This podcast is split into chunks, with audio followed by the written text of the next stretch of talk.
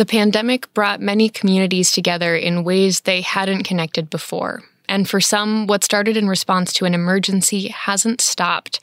Our colleague Lexi Krupp has more from community groups that arose during the pandemic, who are wrestling with how to continue.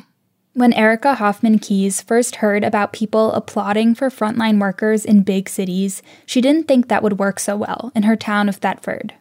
There are some places in Vermont where you can go outside your door and bang a pot and pan and nothing's going to happen because nobody hears you. The cows might be impressed, but we do have a lot of churches. Churches with bells. At the height of the pandemic last year, bells rang out from 5 churches and school buildings in Thetford every evening at 7, including where Erika worships, the United Church of Thetford. It seemed like a way to just let people know that we were thinking about them and that we were thanking them. While the evening bells at other churches stopped ringing months ago, at the end of last summer or when the rope for the bell broke at one church, Erika's group has kept at it. Every night for over a year, someone from the congregation has climbed the narrow staircase at the front of the church to ring the 150-year-old bell. And even from the early days, there was this question. Kind of like, wow, I wonder how long we're going to be doing this. In June, 8 of the bell ringers met at the church, along with a shy 2-year-old. Hey, yo, fella, how are you?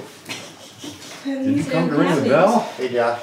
It was just a few days after the governor lifted Vermont's emergency restrictions, and the first time they'd all been together since this collective project began. Despite this new phase, the overall sentiment from the group is they're not ready to stop. There's still a lot to do or a lot to sort of move forward with. So it's hard to think of just stopping because of an event at the State House or something like that. Josh Minette rings the bell Saturday nights. He lives right next door to the church. And he says, hearing that sound every evening, it's like a reminder of what we've lost and the people still hurting. Another neighbor, Jesse White, rings on Wednesdays. It doesn't feel like we just ended this. I'm really happy that we can be sitting here together and we can be gathering in church, but there's so many people suffering, and I want to keep going. In other places in Vermont, some people who came together to support their neighbors during the pandemic feel like they don't have the option to stop. Yeah, and it's a little scary. Hilary Gumbar has been involved with Winooski Mutual Aid since early on. She says the group got its start when some families couldn't get food from the city's schools or food shelf when there was a COVID outbreak in Winooski. We filled up I have a Subaru Forester, and it was like exploding with food to the ceiling and out, everywhere.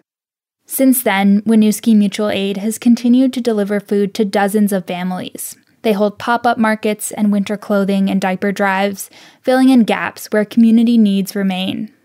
Those needs, though, don't appear to be letting up. And like how we are now, I don't feel like I could just disappear for a few weeks. And that's not sustainable. Other social service organizations in Vermont have reported sustained levels of need for things like food assistance in recent months, even as some government-sponsored programs wind down. That means for now, what began for some people as a desire to help their neighbors amid a crisis has no end in sight. For VPR News, I'm Lexi Krupp.